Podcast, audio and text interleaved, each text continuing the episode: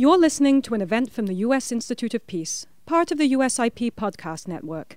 For more information about our work around the world, visit usip.org and check us out on social media.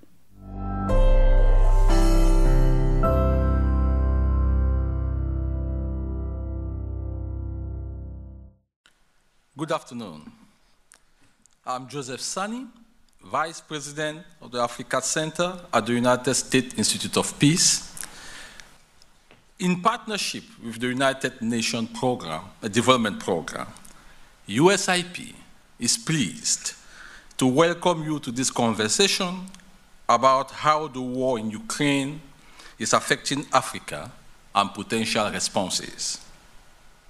We are glad to welcome you to USIP, a national, nonpartisan, independent institute founded by Congress almost 40 years ago to help prevent, mitigate, and resolve conflict abroad. In October 2020, USIP Africa Center was established to deepen, elevate, and expand our commitment to stemming violent conflict in Africa. We work directly with African political and civic leaders, African government and regional institutions, businesses, civil society, African citizens, including women and youth, to build the local capabilities to mitigate and resolve conflict peacefully to avoid further crises. Unfortunately, Africa has suffered from the impacts of climate change, COVID-19 pandemic, and now Russia's unprovoked invasion of Ukraine. This invasion has dealt a significant blow to the rules-based multilateral system.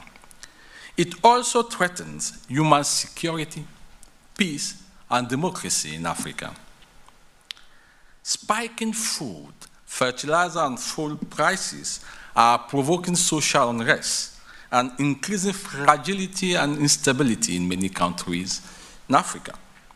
Yet, the war and its disruption also represent a moment for Africa to pause and ask essential questions to help it become a more assertive geopolitical and economic player globally. After all, Africa possesses new catalyzers of growth. I'm thinking of the new African Continental Free Trade Area, for example, one of the largest in the world. It has a large entrepreneurial youth population and a growing middle class. Africa is home to abundant natural resources, including strategic minerals and also arable lands capable of sustaining important agricultural value chains. And African populations are increasingly demanding democratic governance, which must not be overlooked, particularly in these times. The critical question before us today is how can African countries and their partners leverage their abundant resources and human capabilities to address the short-term impact of the Russia invasion in Ukraine and advance their long-term development and security needs. In other words, how can Africa make the best out of this very, very bad situation? We are pleased to be joined by two distinguished speakers who will help us think through some of these challenges and, importantly, identify some key opportunities. We are honored to have with us today the United Nations Assistant Secretary General and Director of the UNDP Regional Bureau for Africa, Ms. Ahunna Eziakonwa, and USIP Senior Advisor, Ambassador Johnny Carson. Thank you both for joining us today. We look forward to a productive conversation. I will now turn it over to Assistant Secretary General, Mrs. Ahunna Eziakonwa, who uh, will give us some remarks, And the remarks will be followed by a moderated discussions by USIP West Africa Director Oge Onubogu. Thank you. Thank you, uh, my dear brother and Vice President of the Africa Center here at USIP. Um, let me also extend warm greetings to Ambassador Johnny Carson, who will be uh, joining in this conversation, and uh, by extension to all the leadership and staff of uh, uh the Institute. Uh, especially, I want to recognize the president, who is a former colleague and, and friend, uh, Lise Grande. Sorry to miss her today. Um, but thank you so much for the warm welcome. it's a great pleasure to be here. Our shared goals to promote the Sustainable Development Goals to preserve human dignity, to prevent violent conflict, to leverage technology, and to leave no one behind are the building blocks for what the UNDP uh, administrator, Mr. Achim Steiner, described as a future smart development, a future smart UNDP. It is really a great pleasure to be in this magnificent building, which I'm visiting for the first time, uh, which is widely recognized as a monument of global peace.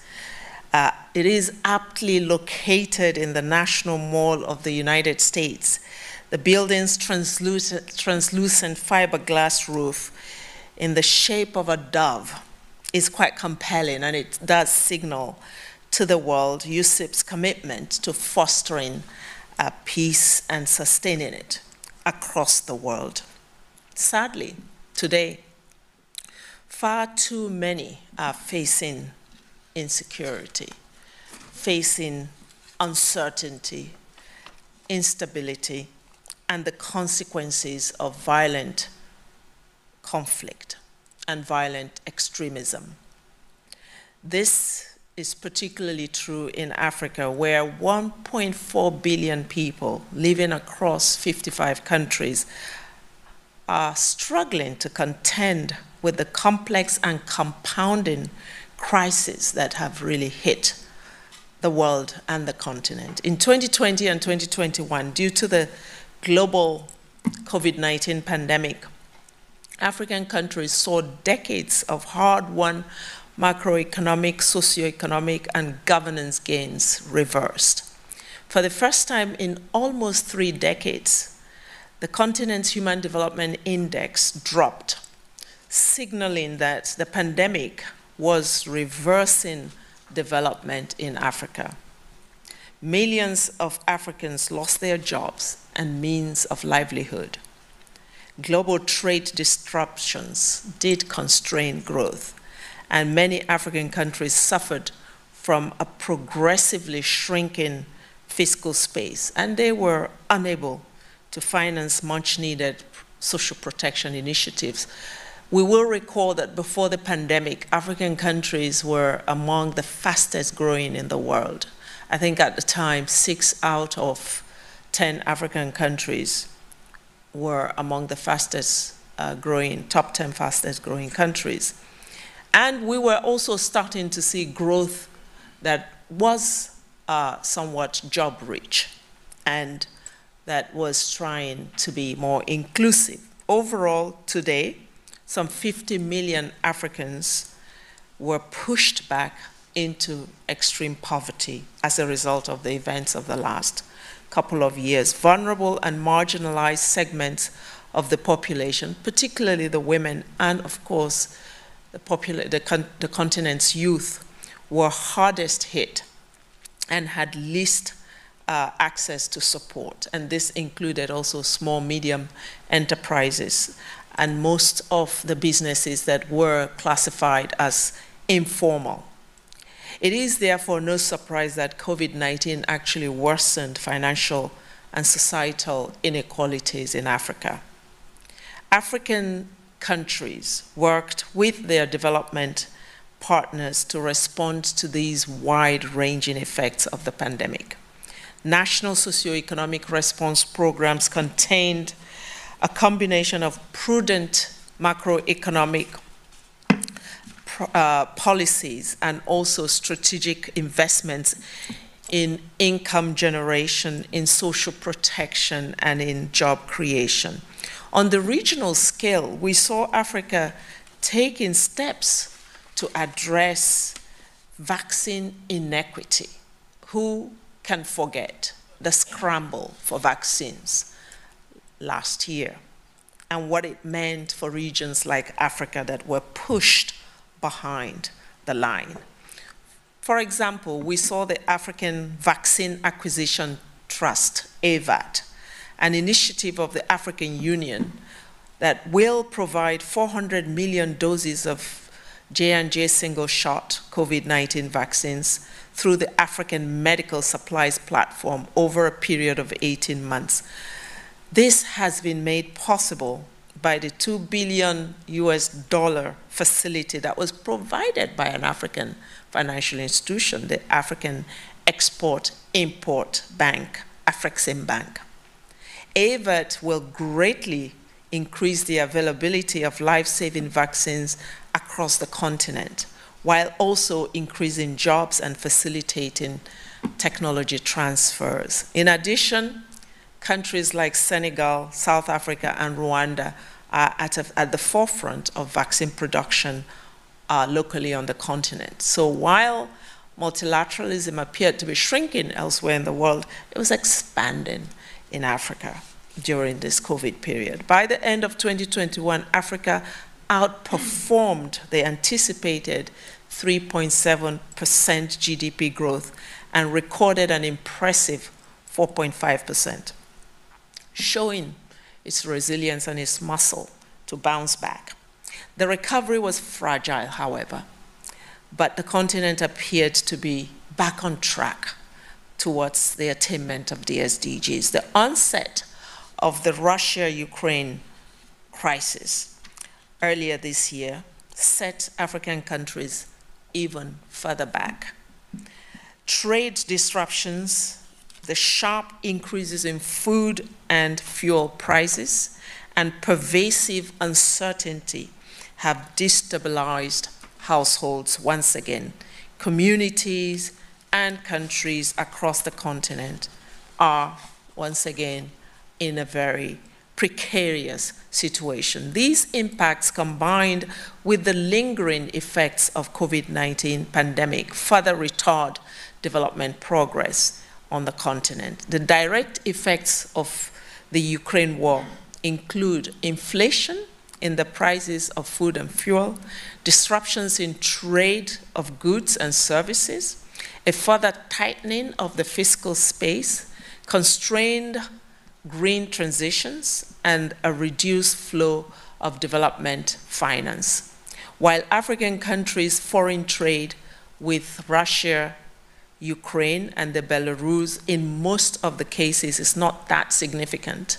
There are some exceptions in products such as wheat, fertilizers, and steel that could have a direct impact on African nations. In 21, for example, Kenya imported almost 30% of its wheat from Russia and Ukraine, and the supply disruption would have a negative effect on bread production, which is the third most consumed food item in that country. Furthermore, the war has had a negative impact on Africa, Africa's critical imports. Since Russia and Ukraine control around 40% of the total global potash fertilizer shipments, African countries are experiencing supply disruptions in this area. For example, 44% of Cameroon's fertilizer, um, Joseph, uh, in, in, in, um, in Cameroon uh, came from Russia in 2020, 44%. And analysts fear that current disruptions in fertilizer supply, particularly in West Africa, where the planting season is just starting, could have a dire effect on yields, and, uh, which uh, would also further compromise food security in the coming months. Iron ore and steel from Ukraine account for about 60% of Ghana's iron ore and steel imports. As a result of the war, the construction industry in that country is likely to face severe hurdles because of the supply disruptions in steel and iron ore, as well as the higher import costs that the countries are now facing. As mentioned earlier, the combined effect of COVID-19 pandemic and Russia-Ukraine war has reduced the government's revenues from trade and from taxation, while government spending to address all of this, including social protection mechanisms, have at the same time risen. So countries are being asked to spend more with less coming in. In addition, fiscal and monetary responses of sub Saharan African countries increased public indebtedness across Africa. According to the IMF's regional economic outlook for sub Saharan Africa, this is the one in April 2022, 20 African countries are currently in high risk or debt uh, distress, compared to eight in 2015. Mozambique and Zimbabwe, for instance, are already in debt distress, while Malawi, Zambia, and Comoros are at high risk. Furthermore, downgraded credit ratings because of the pandemic in increasing the cost, uh, uh, the cost of debt servicing. Ratings from credit ratings agencies increase the cost of borrowing for African countries. Some of these ratings we know are biased in some way. 56% of currently rated African countries were downgraded by ratings agencies in the early months of COVID, compared with 31% globally.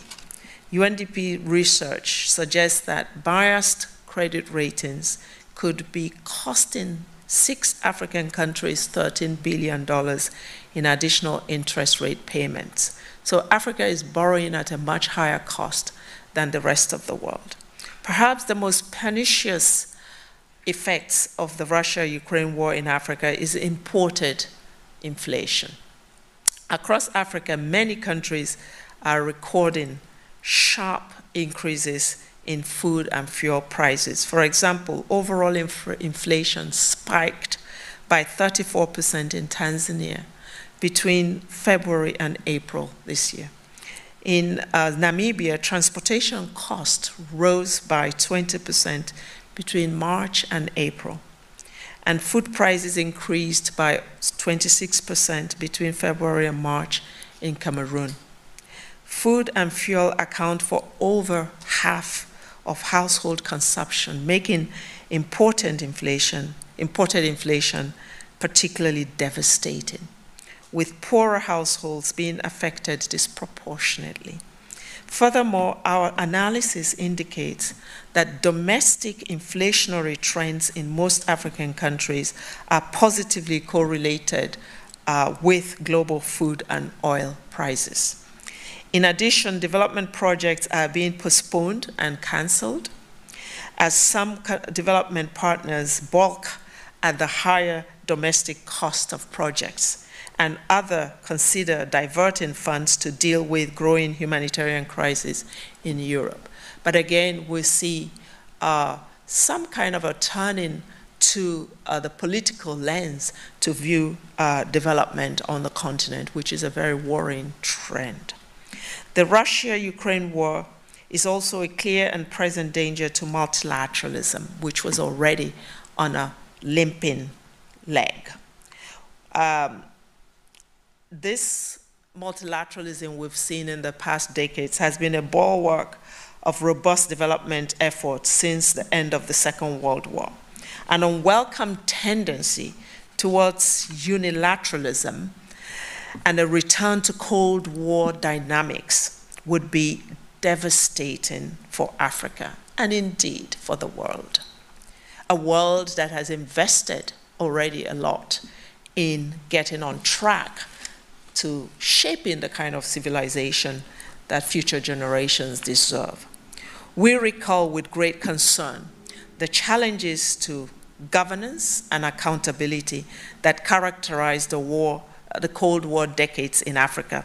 A Cold War redux will certainly exacerbate the recent retreat of democratization in parts of the continent, where we have witnessed disruptive and unconstitutional political transitions.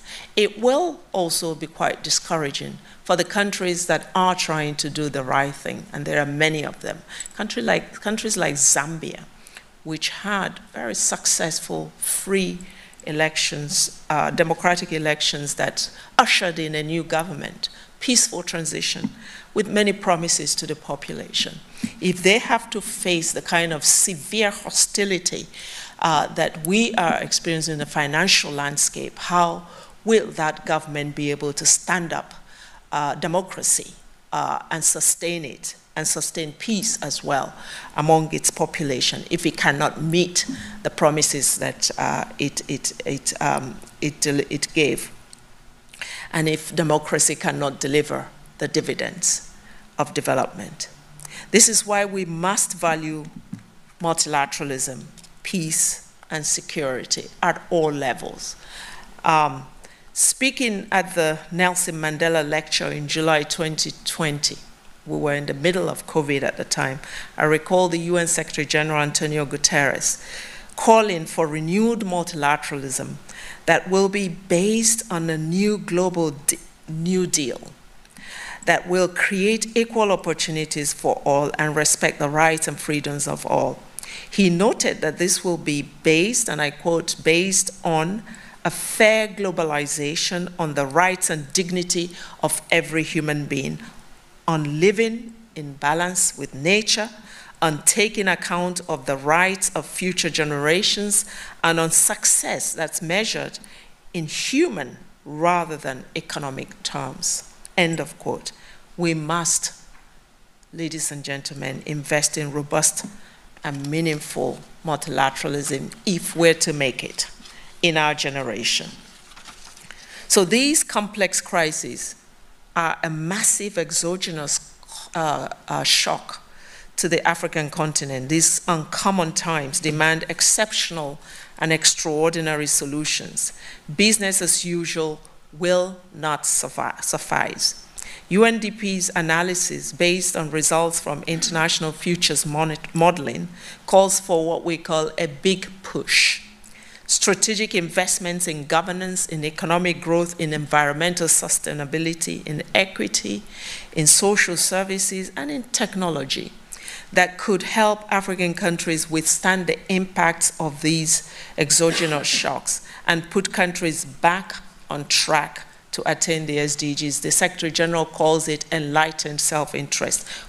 This is not asking for charity for Africa, it is asking the world to invest in a more secure future. To kickstart a historic big push in Africa, countries and their partners must focus on three collectively reinforcing priorities. First is that we must reframe development finance. We have to rethink the whole architecture of the global finance uh, uh, landscape.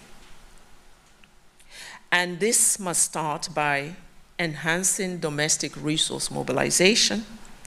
Some have described Africa as a rich continent with poor people and weak institutions we must prioritize actions that ensure that the continent retains a much greater share of the value of its strategic mineral, agricultural, and human resources.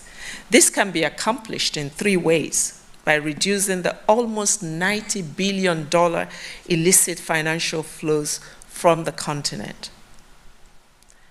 There is more money leaving Africa than coming in, ladies and gentlemen this has to be rebalanced. It can be done by improving Africa's tax effort and raising average tax to GDP ratios from the current 17.5% to 24%. It can be done by eliminating unnecessary tax waivers, especially for big business. In addition, external priorities like sustaining levels of development assistance, rechanneling additional SDRs, this um, special drawing rights, to finance strategic investments, particularly, say, for instance, in the climate change area. And of course, the whole development of innovative market based and blended options that must be prioritized. It is shocking that when SDRs were allocated, out of $650 billion of SDRs, Africa got only 34 billion. Most of it went to countries that didn't need it. The second aspect of the proposed big push is the need to consistently invest in resilience. We have to shock proof development and democracy. There are too many shocks. It has become the new normal. If the SDGs have taught us anything, it is that development is not linear. Various shocks can and do reverse development gains, and progress without resilience is not sustainable. So, diverse shocks like the impact of planetary pressures, we've written about this in UNDP, the end of the commodity boom, uh, COVID 19, and the war in Ukraine all seem to affect Africa similarly due to its endemic structural vulnerabilities and dependent position in the global economic system. There are two words that hit Africans and Africa in the face in the last two years exclusion and dependency. Any approach that we have today must tackle both. To build resilience to the future, to these future shocks, Africa needs initiatives that enable it to fully utilize its natural resource wealth to direct and finance economic development that is more self sufficient.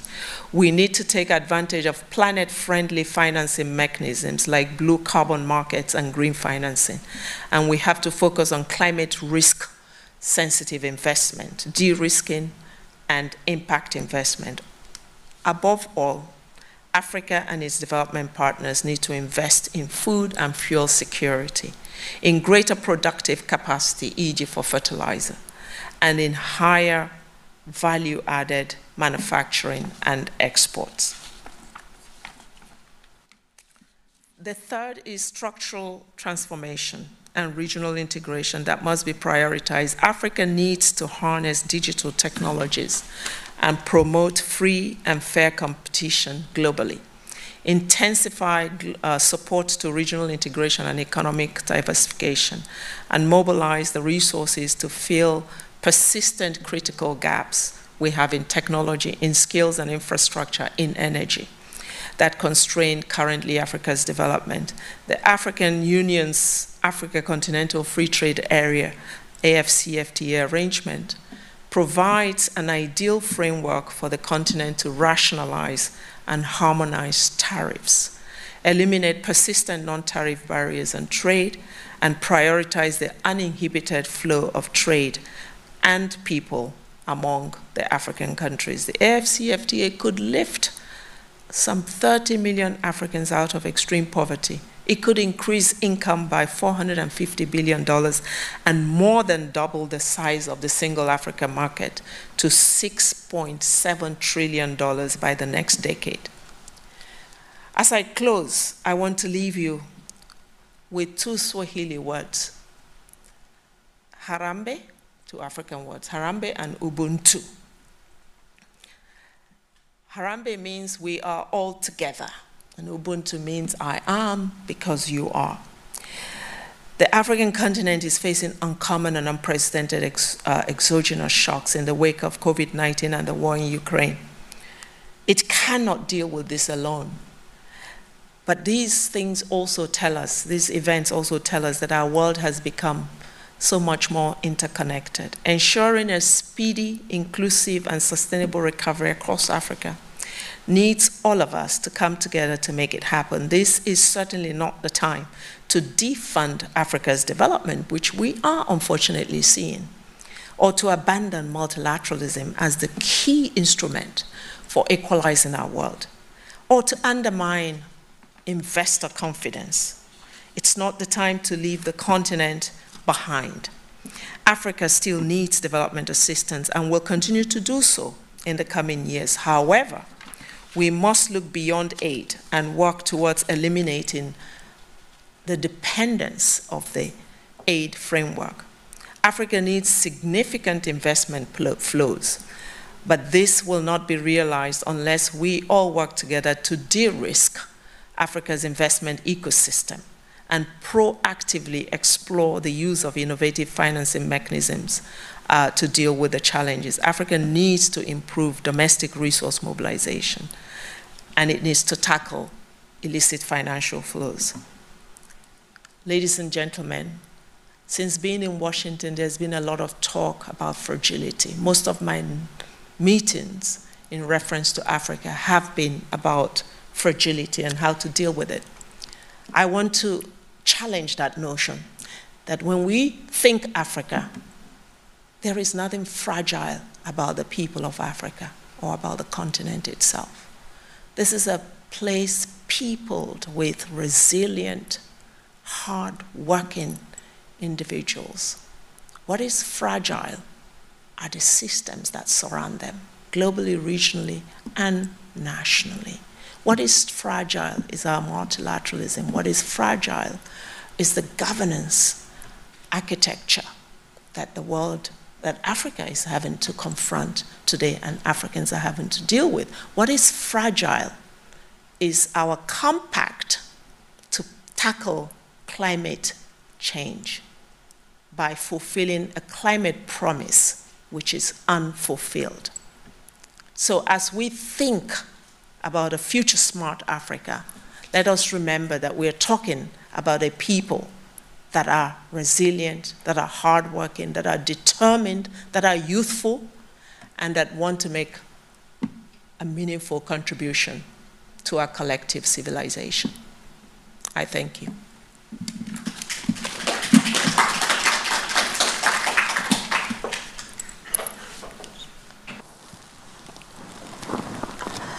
Thank you so much for those remarks, and good afternoon, everyone who's joined us here today for this conversation. As well, greetings to all our virtual, to the members of our virtual audience who are joining us online on the continent and around the world. Thank you all for, for joining this conversation. My name is Oge Onubogu, and I am the director for the West Africa program in the Africa Center here at USIP. As Joseph Sany has already mentioned, here at the Africa Center, we partner with those who are working to prevent, mitigate, and resolve violent conflict by using analysis, training, and in-country programming to achieve sustainable and inclusive peace. So therefore, we are delighted to partner with UNDP today to host this very timely conversation on breaking away from economic dependency in Africa. Ms. Ahunna, thank you so much for those wonderful remarks. And let me also introduce our co-panelist who has already been introduced, but really needs no introduction to those who follow US-Africa policy discussions. Um, so Ambassador Johnny Carson is a senior advisor here at USIP with the Africa Center. In 2009, he was the US Assistant Secretary of State for Africa, and his distinguished 37 year foreign service career includes ambassadorships to, Ken to Kenya, Zimbabwe, and Uganda. So we look forward to a very engaging conversation today. And to our audience following us online, I encourage you to please follow the conversation via Twitter using the hashtag Africa's Economic Future. So if we go into the conversation, as has already been said, the war in Ukraine the socioeconomic fallout of the COVID 19 pandemic, the impacts of climate change, and a global economic downturn all present challenges that could derail Africa's development progress. Given the constrained fiscal space, as you mentioned in your, in your remarks, rising debt, rising inflation, how can African policymakers really position their economies on a path of sustainable discovery? Sustainable recovery. In addition, how can international develop, how can the international development community, including multilateral organizations like the UN, IMF, World Bank, and the rest of them, collaborate with the continent and policymakers on the continent to help Africans exit this turbulent period with a newfound capacity of developing their own economic future. You've already touched on some of these points in your remarks, but I'll call on you again to elaborate even further on these. Mm. Thank you, Oge. I think um, perhaps there are three things I think will be important to, to look at on this in terms of how Africa positions.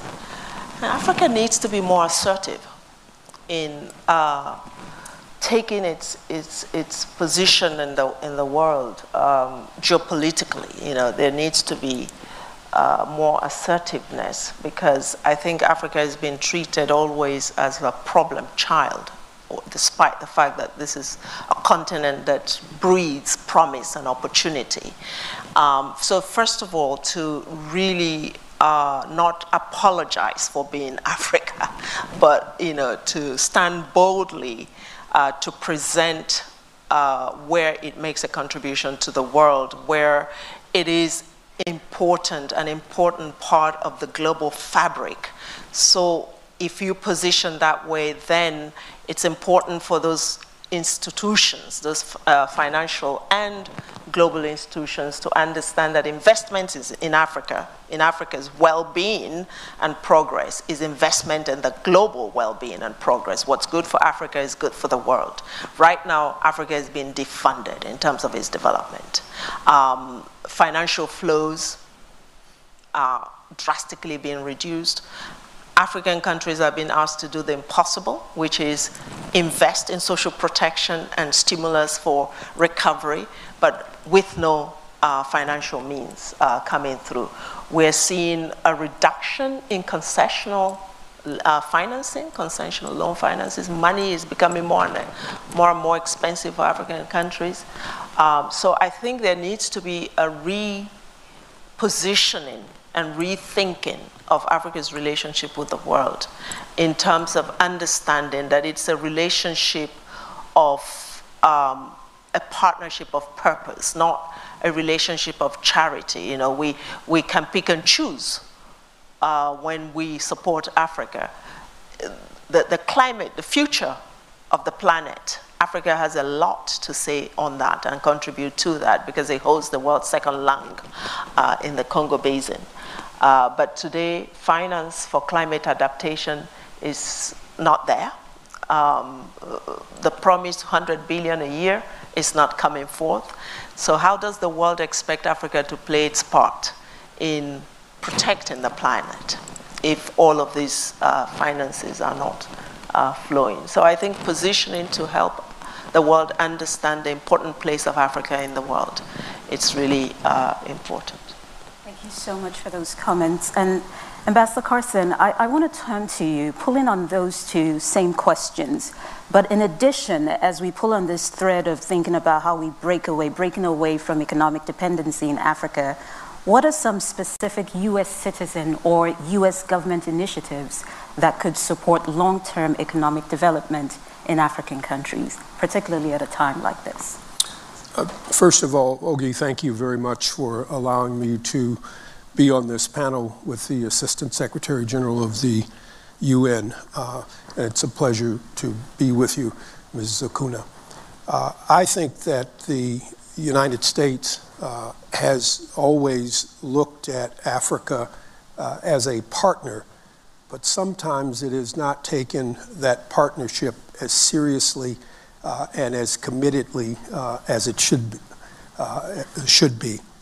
Uh, I think that uh, Africa is indeed uh, an important and integral part of the global community. and as Africa moves ahead, as Africa rises, so does the global community. What is good for Africa is good uh, for the United States. Uh, it is good uh, for Western Europe. Uh, it is good uh, for Asia. Uh, Africa's economic uh, progress contributes uh, to our global progress, uh, to our global economic movement ahead. And so one should look at the issues very, very importantly. clearly, over the last uh, the last uh, uh, decade, and particularly over the, the, last few years, things like uh, COVID, like climate change, like the conflict uh, in uh, Ukraine, have challenged those uh, partnerships. Uh, but they need to be forged and, and, and, strengthened through something that you talked about, and that is uh, multilateralism. I think that the U.S. government has a responsibility to listen more attentively and carefully to what Africa's best leaders are saying and wanting. And I start with one uh, that's very important uh, today, and that is uh, the African Free Trade uh, Agreement. Uh, this is probably the most important Pan African uh, agreement of the last decade. It has the prospects and possibilities of really transforming economic relationships around the continent and transforming Africa's economic and commercial relationships with the world. What should happen here uh, in uh, the United States is to begin to look for and frame policies that help bring about Africa's successful economic integration. And that means working more effectively with the uh, uh AU uh, and with the RECs, uh, with ECOWAS, uh, with uh, SADC, with the East African community, helping to strengthen those sub-regional organizations as well as working more effectively with, with, the, with the AU itself. So strengthening those regional ties and connectivity, looking for ways to more effectively integrate U.S. Uh, policies and activities with the best things that are happening uh, in Africa. And certainly the African Free Trade uh, Agreement is clearly one of those most uh, important uh, things.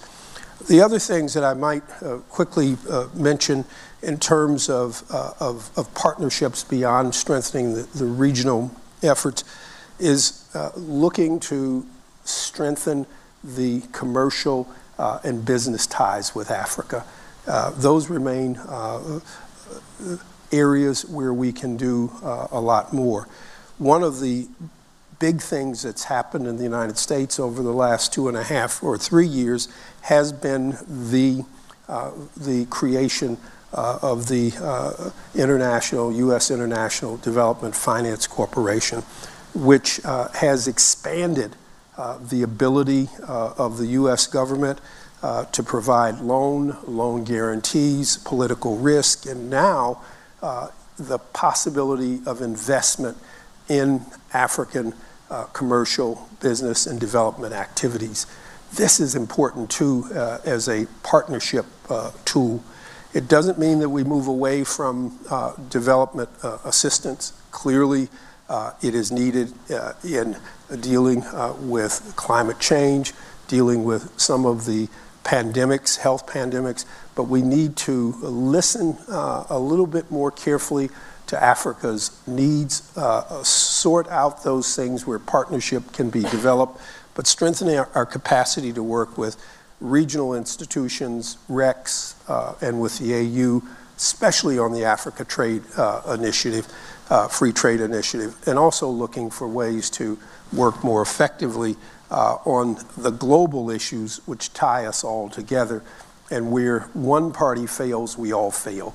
If climate change uh, undermines Africa, it undermines America. If global health pandemics undermine Africa, they undermine the rest of the world. We need to understand uh, that we are all uh, in this uh, global community together and effectively by working together in partnership, we can make more of a, more of a difference. Thank you very much, Ambassador Carson. Um, I also want to start encouraging members of the audience, either online or in person here, to start getting your questions ready um, as we go into uh, the, the, next question that I have for you, Mr. Um, Ahunna. So you rightfully noted in your comments, you know, the consequences of the Russia-Ukraine war could transcend economic and social outcomes on the continent. And as you've stated in your recent UNDP rapid assessment report, it says, you know, the, the, this crisis, the Russia-Ukraine crisis, could present both direct and indirect impacts uh, on the continent. These could inc- include wider implications that could weaken support for democracy and also worsen state society relationships, just to name a few. So, given what we know now, can you highlight some specific interventions that could be implemented or strengthened to help in preventing, mitigating, or rebuilding what UNDP refers to in its report as the peace pillar on, on the continent? All right. Well, thanks, Oge, for that. But let me first say uh, to the distinguished ambassador that I really uh, fully uh, concur with your analysis of uh, what it takes in terms of regional integration and uh, support that's required for Africa's institutions. I think that's a very big part of it.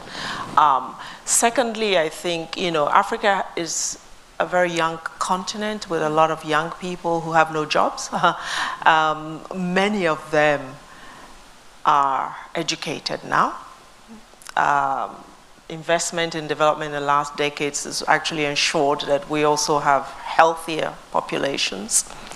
Uh, but, you know, intelligent, educated young people with no jobs, it's an invitation to intelligent crime or criminality, you know. So, very important to invest in creating jobs for young people.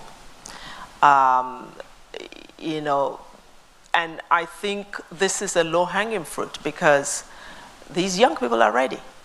They are ready to play their part. We're seeing this in the area of entrepreneurship and innovation.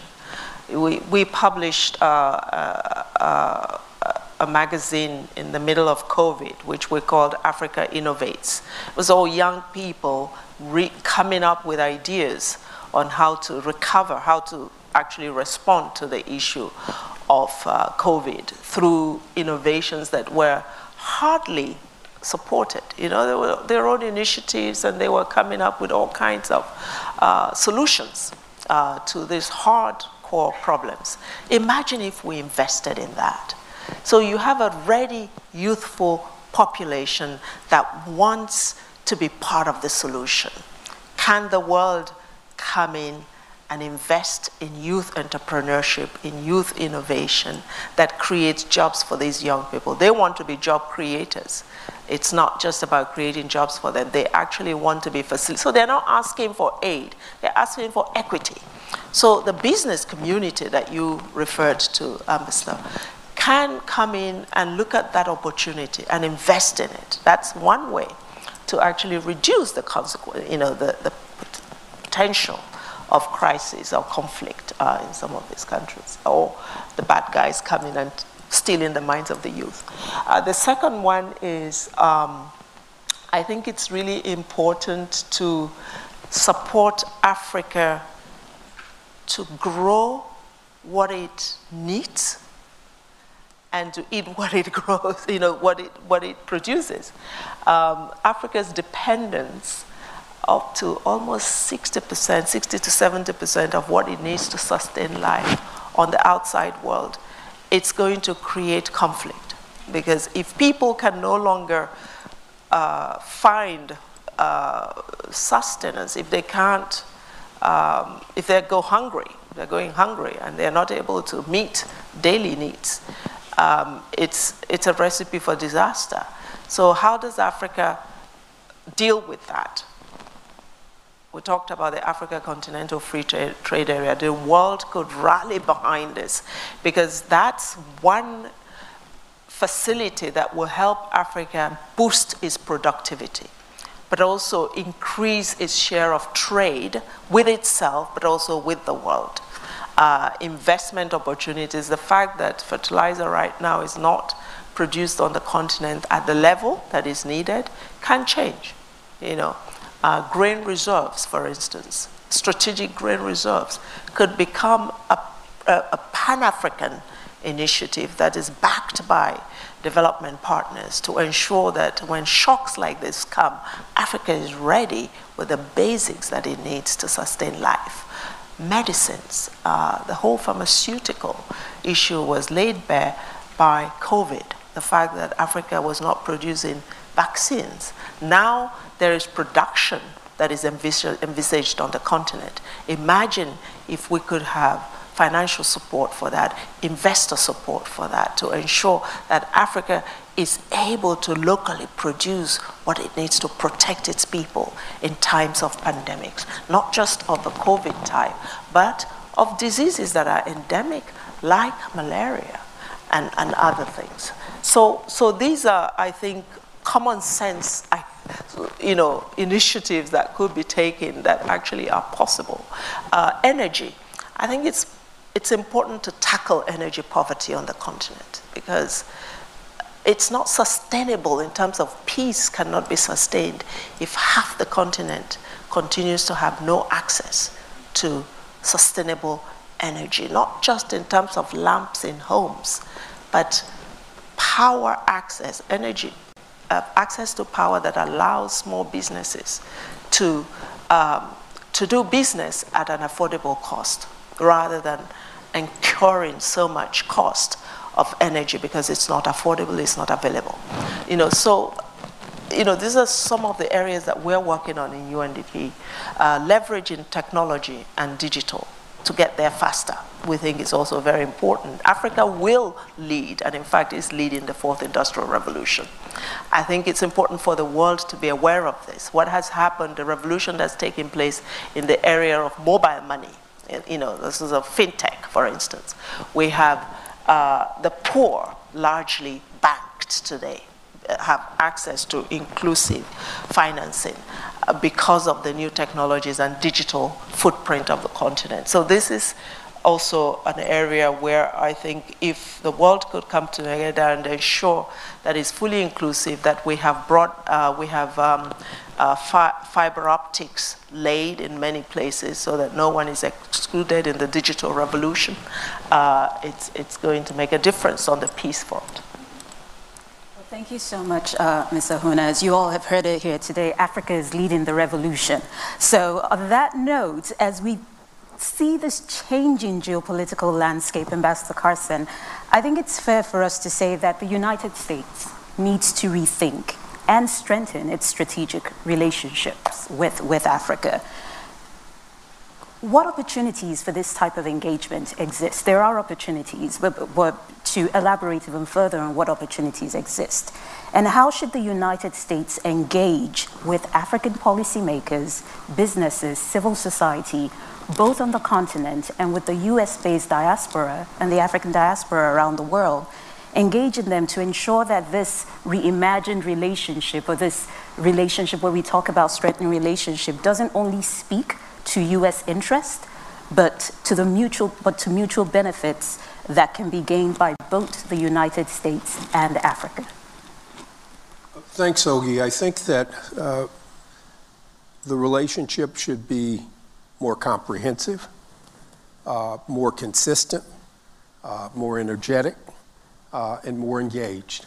Uh, and by comprehensive, uh, I would say that it's important not only to have a broad diplomatic uh, relationship uh, with uh, Africa, which is meaningful and intense and done seriously and in partnership, but it's also important for other communities to be engaged as well. I think the business community uh, in the United States needs to take a much more comprehensive and broad based uh, look uh, at opportunities across uh, the continent uh, and uh, not be as reluctant and fearful and sometimes misinformed about what is happening in Africa and where the opportunities exist. Yes, uh, there are uh, challenges, uh, serious challenges uh, in uh, a number of places around the continent, but there are also serious uh, opportunities as well for business engagement. more work from in support of the work of the Corporate Council on Africa, which does a great job. More work by the U.S. Chamber of Commerce.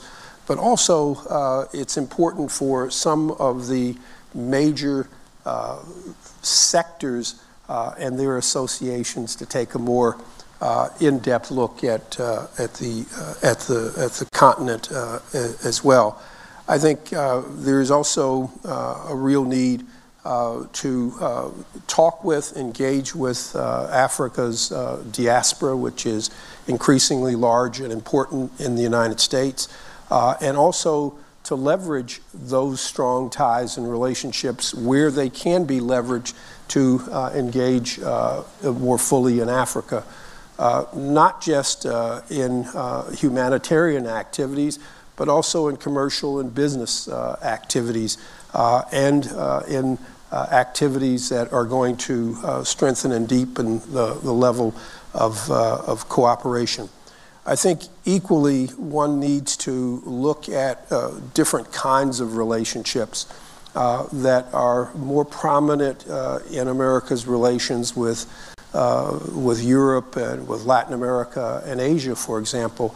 Uh, more city to city relationships, more state to state relationships, uh, more ties uh, at uh, the local levels and the regional levels, and not simply concentrate uh, at, the, at the national uh, levels.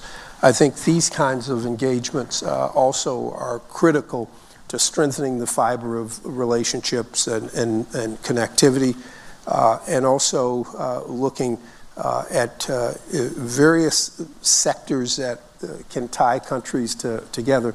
I think of, of, Nigeria, for example, in its incredible film and television and communication sector it needs to be more broadly uh, uh, adopted, integrated into the global community. You mentioned, uh, Madam Secretary, the uh, fintech uh, and the enormous uh, amount of work that's being done in the digital and technical communication space. And I look at places like Kenya, for example, which has been a pioneer in fintech, a pioneer in mobile money, a pioneer uh, in the kinds of uh, electronic transfers of, uh, of, of, of financial data uh, and see uh, how they can be more uh, linked in with the digital and technical community, not only in the United States, but globally, to expand those out and make those more meaningful kinds of, of, of, relationships. All of these things are, are, are important. I'm going to swing back to uh, a, a, quick comment uh, on the uh, issue of, of the African uh, Free uh, Trade Agreement and why it is so important for Africa and the United States. The United States has been uh, one uh, of the strongest supporters of one of the best known free trade areas in the world, and that's the European Union. The success of the uh, European Union has been propelled essentially by the countries, the 26, 27 that are there, but also by the support of countries like the United States uh, recognizing their importance in building relationships uh, that are meaningful. Uh, that should be the same kind of activity with respect to, uh, to, to Africa, because uh, I'll go a, a step further, uh, Madam Secretary, and say that when I look at the importance and the possibilities of this, they're enormous. Africa is the region uh, in the world that trades less with itself than any other region uh, globally. Uh, Latin America trades more with itself. The Americas, including Mexico and Canada, trade more with itself. The European Union trades more with itself. The Asian nations do the same. But that's not the case uh, with Africa. Africa doesn't uh, uh, trade well with itself. It has too many tariff and non tariff barriers that prevent the movement. The strength of Europe's economy is in Europe. Uh, the strength of America's economy is with Mexico and Canada, and Canada with the United States and, and Mexico. And the same is true of, uh, of much of South America as, as well. It has to trade uh, more with itself. Uh, eh, to, to build its economy, to create jobs. Uh, and the outside world can be uh, a partner because your economic growth and the economic growth uh, in Africa strengthens so many elements uh, that are important to the United States. So it's, it, it's, a, it's, a, critical, it's a critical time and a critical juncture for the, for the African trade agreement.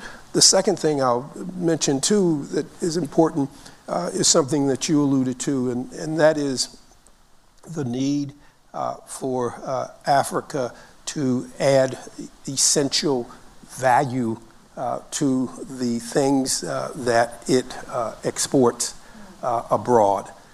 it needs to be able to do to to add value, employment, export earnings to many of the things that are exported uh, without value.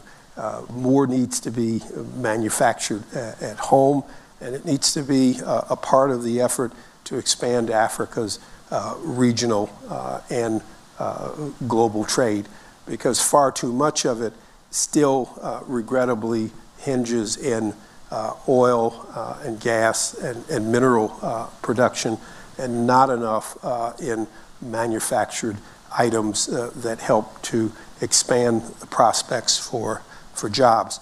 Uh, the United States uh, and the business community, both in government uh, and in the private sector, can and should be uh, a part of this, uh, this effort. And I think of two or three areas where uh, it's important and people are making a difference. I think the U.S. International Development Finance Corporation is trying to make a real difference, especially in its capacity to put money into uh, projects uh, uh, and be an investor in them. And I think MCC, the Millennium Challenge Corporation, helping to be able to put money uh, into uh, serious infrastructure uh, projects. Thank you very much, Ambassador Carson. Before I open it up for questions, uh, Mr. Ahunna, did you want to respond or add any additional comments? I saw you nodding, and I was wondering if you wanted to add anything there. no, I mean, I was only just agreeing, especially um, when Ambassador Carson spoke about um, structural economic transformation and adding value to Africa's raw commodities. I think this is really where the magic will happen.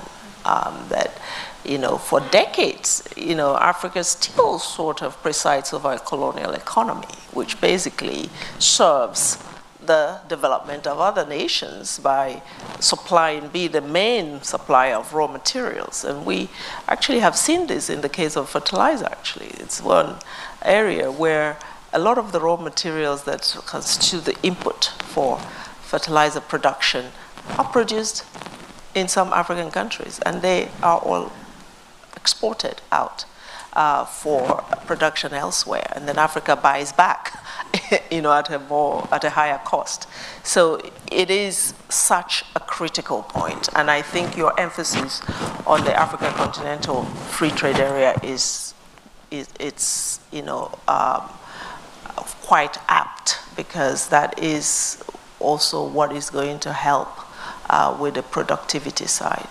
You can't trade with what you don't produce, right? What you don't have. So hopefully the market will be a big push for expanding uh, productivity, but it needs support. Thank you. So, do we have any questions um, in the audience?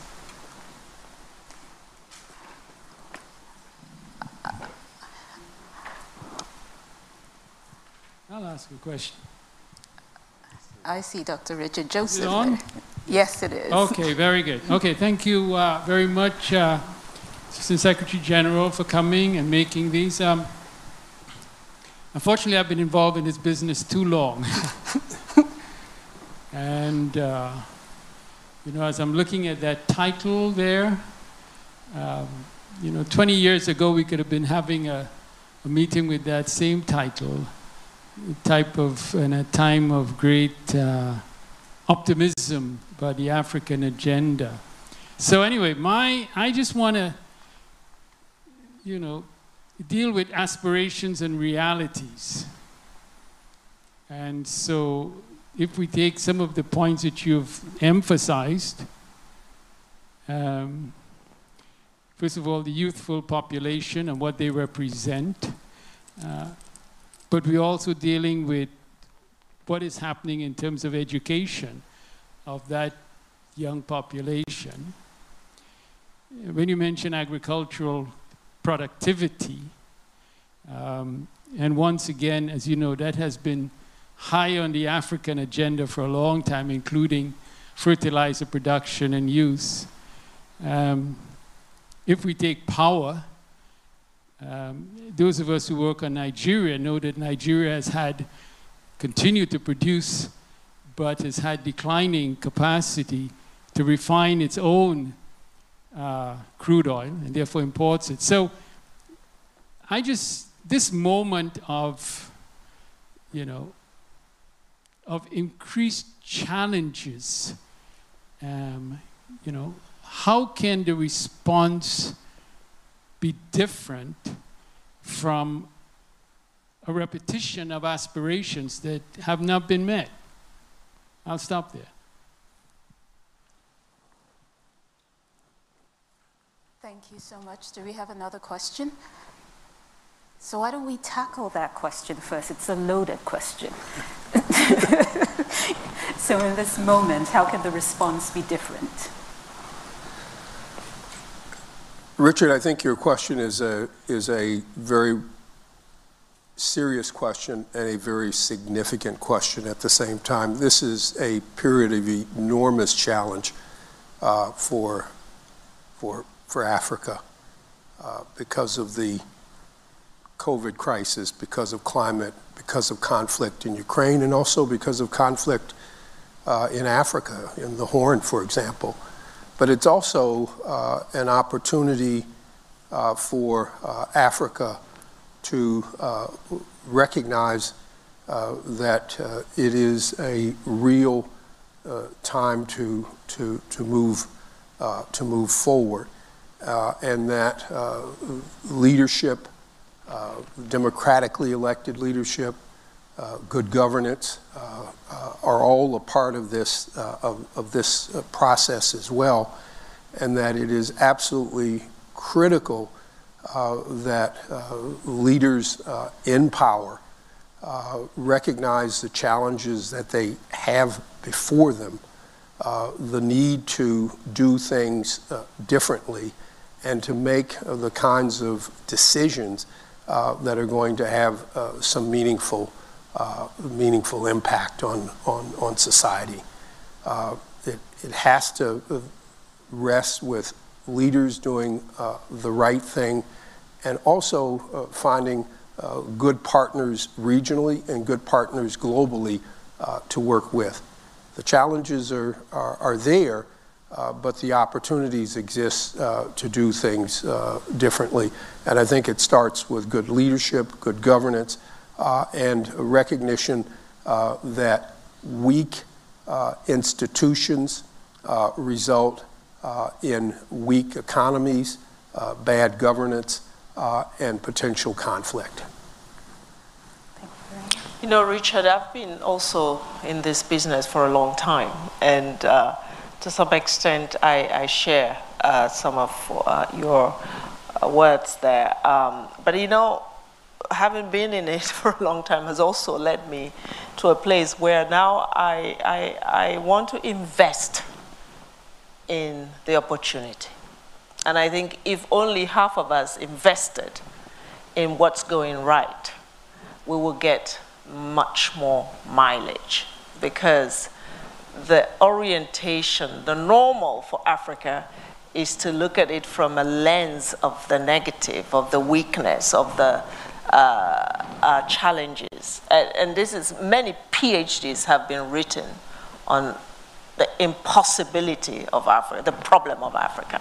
So we are now in a position where we're saying we've actually witnessed enough good governance, we've witnessed enough strength and resilience in the people and systems of Africa to invest in. And if we just did that, you know, if we just recognized that Zambia as a country, people government systems went to the polls, and in some cases, we actually have better governance than the rest of the world in some of these contexts. But no one is investing in that. If we just agree that a country like Botswana has done everything right by its resources and its, and its uh, uh, people, uh, most things right that they know. Nobody gets it 100% right.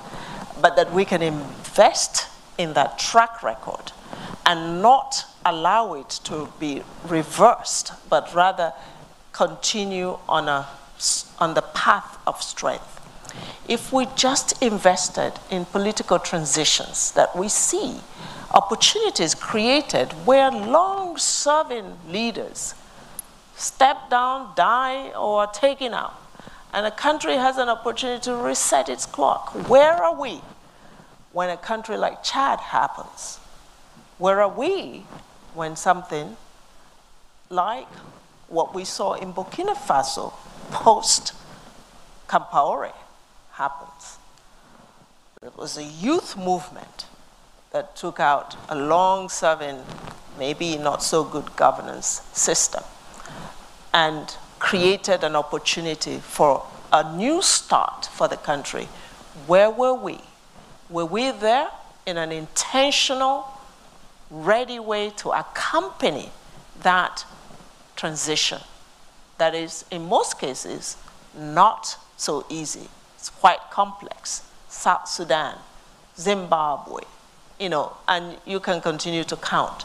So my, from where I sit right now, I think that there is enough to give us confidence that we can invest in what's going right on the continent, and the rest will follow.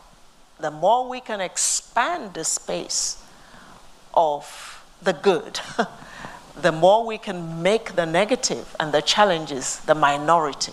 They will always be there, but what we need to do is make that the exception, right? And I want to make that the exception by investing in that which is just now considered marginal. Uh, there is progress on the continent. Let's invest in the progress. There's a promise in the youth. Let's invest in the youth. Thank you very much, Madam Secretary. And we got two questions online, so I'll go ahead and, and read through the first question, and this is addressed to both of you. So, how do you think international trade can be reformed because as the, as the WTO rules are now, it seems that only developed countries can benefit from, from it, from the rules of the WTO. So, we, so this question is addressed to both of you. How do you think international trade can be reformed? Well, let me, let me just say that uh, we've discussed uh, earlier where some of the shortcomings and pitfalls are. Uh, Africa needs, first of all, uh, to trade more uh, with uh, its neighboring countries. It needs to bring down both tariff and non tariff barriers that uh, inhibit uh, trade. They need to uh, improve in- infrastructure regionally and between and among regions and, and, and, and, countries. they need to look for larger uh, regional uh, markets, and they need to work on uh, improving uh, key infrastructure and access to uh, electricity and water, uh, which are the drivers behind much of what's going on. Um, Africa also needs, and we only touched a little bit on, on, on, on agriculture here, but Africa needs to uh, Uh, substantially uh, improve uh, its local and regional uh, agriculture. There's really no need uh, in many instances for Africa to be importing large amounts of food, whether it's grains and wheat or whether it's rice and other, other commodities. And so there's a, a need to, to, to do some of these structural things uh, to uh, improve the situation. I'm uh, again recalling that you know only you know six or seven percent uh, of uh, all farmland in, in, Africa is based on irrigation. There's very low rates of irrigation across the, across the continent.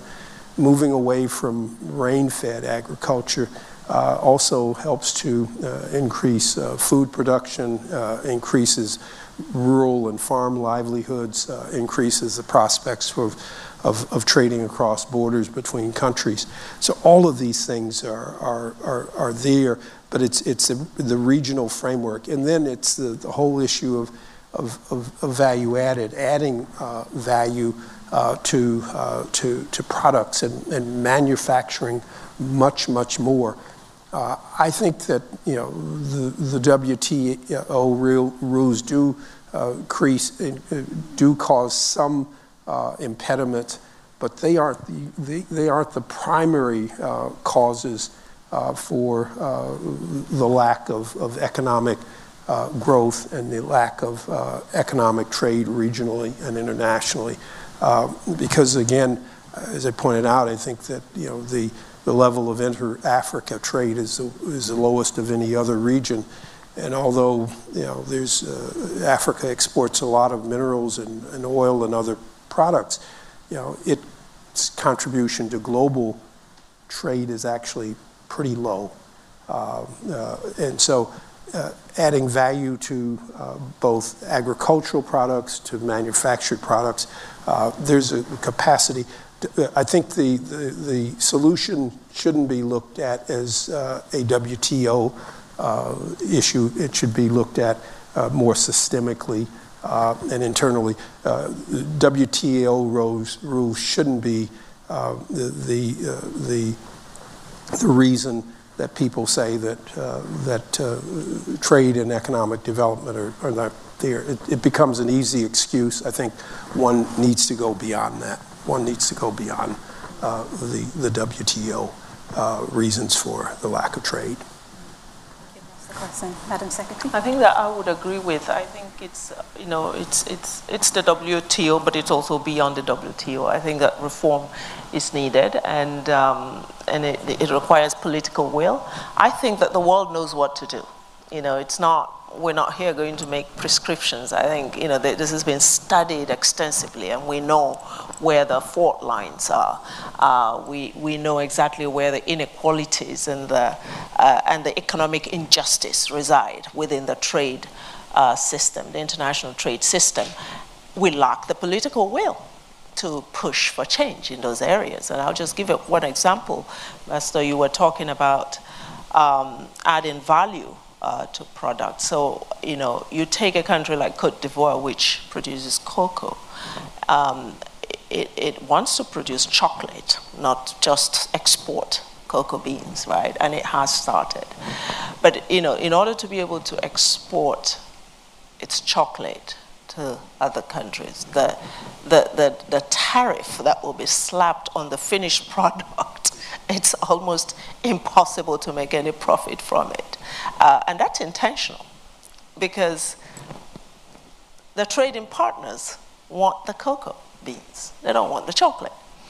Uh, because the cocoa is going to help create their own industry and their own jobs. But guess what? You know, if the world doesn't wake up to the fact that Cote d'Ivoire needs to have those manufacturing firms and create jobs for its young population, they should not be surprised when those young people go after the jobs wherever they are created. Because now migration becomes an issue, right? Because the jobs are not where people live and their, you know, their ambitions are the ambitions of these young people, wherever they sit in Africa, becoming a lot bigger than the opportunities they have at home.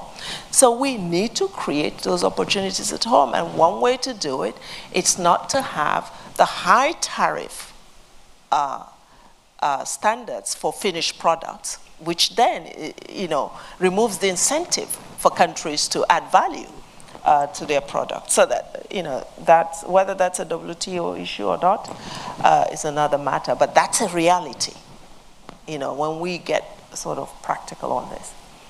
Thank you so much. And a second question we have here is on the concern, and I think, Madam Secretary, this is uh, directed to you, the Ambassador Carson, you can uh, chime into as well.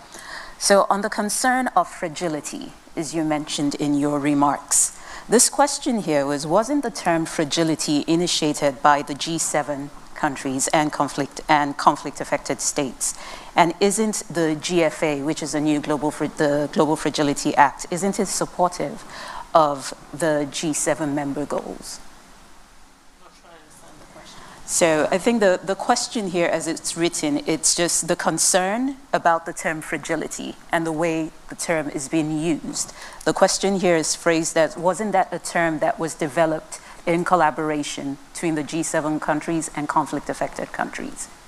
I don't, I don't have a problem with the term fragility being coined and used. I just have a problem with it being always associated with Africa, as if, you know, Africa is synonymous to fragility. That's what I'm saying. There is a, a, certain hijacking of the development space where you give agency to the people, where they are in charge of their own uh, development agenda, and where they're seeking uh, to be seen as, you know, people with a dream and people who want to have prosperity.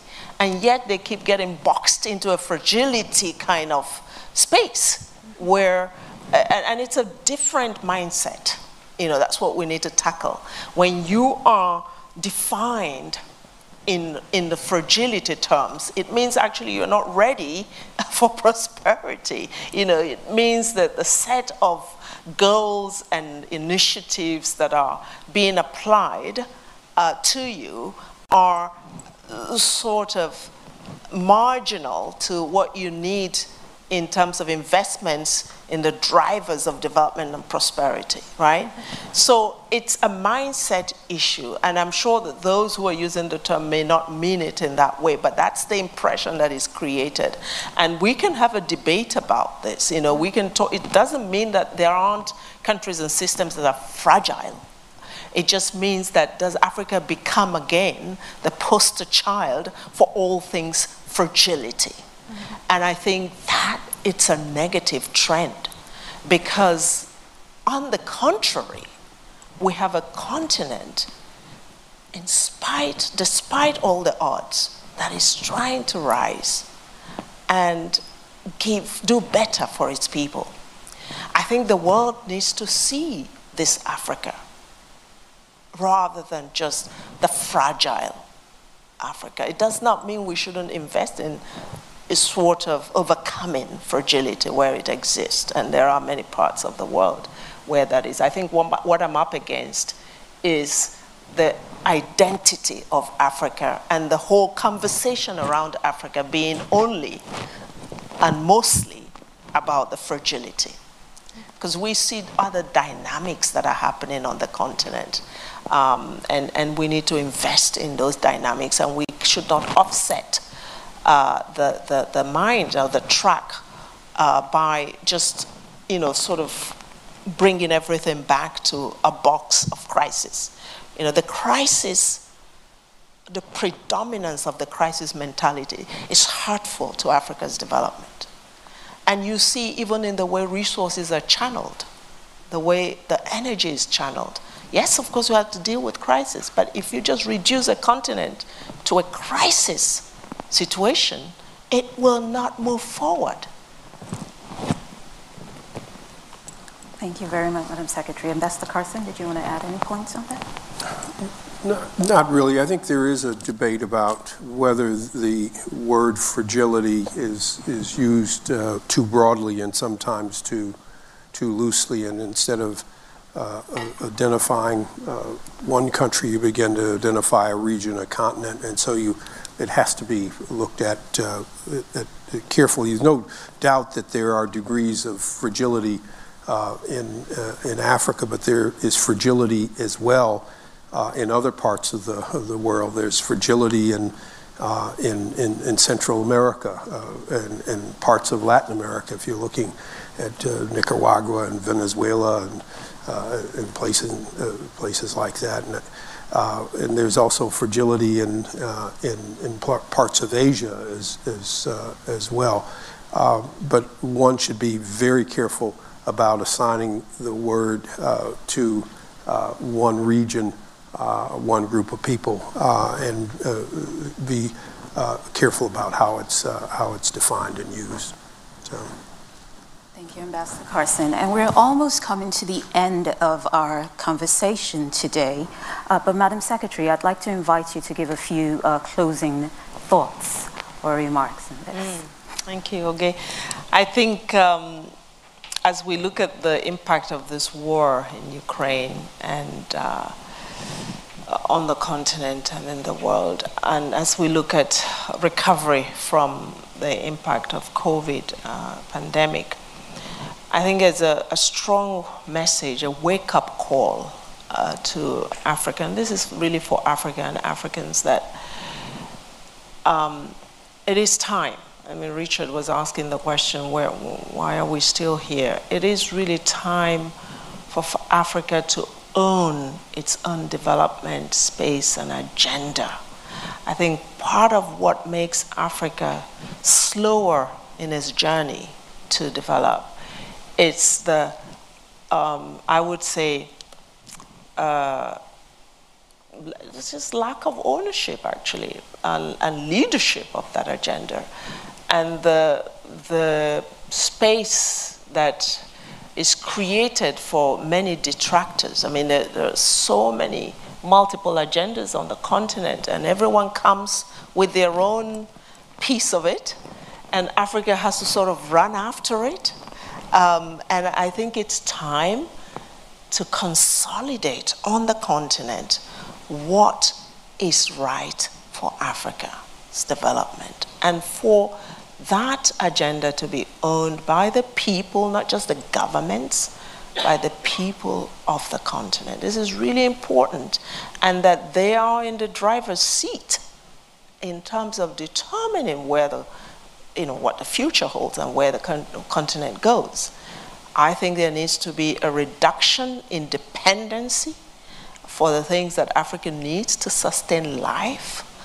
Um, you know, basic things that has that's another wake-up call is really to begin to fashion those policies that allow the continent to have greater independence, greater autonomy in its uh, um, in the commodities and, and, and productivity that it needs to uh, stay to absorb these shocks. It's, it's important to shock proof the development pathways, uh, whether we're talking about climate shocks or uh, conflict shocks uh, or pandemic shocks.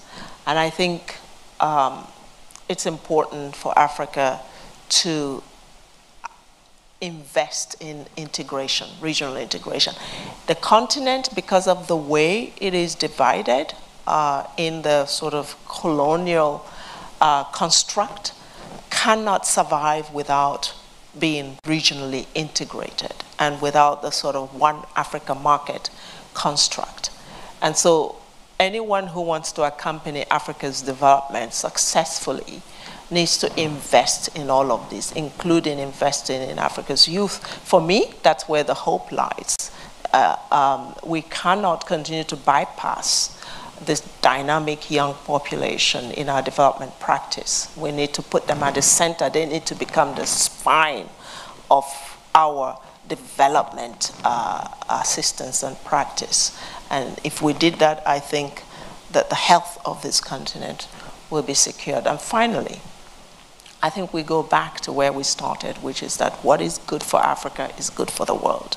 This continent cannot be separated from, you know, sort of the global um, aspirations to attain uh, higher levels of civilization. It is part and parcel of that journey and therefore needs to be treated with equal respect and uh, economic justice. Thank you very much, Madam Secretary. Ambassador Carson, did you want to add anything? No, I think it's been a, a great uh, conversation. I think it's important to recognize that there are numerous challenges uh, as a result of the things that have occurred over the last uh, couple of years and decade. Uh, climate change, COVID, conflict in Africa, conflict in Ukraine, but there are uh, serious uh, uh, opportunities that should be taken uh, uh, by African leaders and by African countries. Um, I'll use your words, Madam Secretary. Um, the current global environment is a wake up call for Africa. Uh, to do uh, something important uh, about agriculture, about trade, about regional integration, about urbanization. it's a wake-up call for, for greater progress.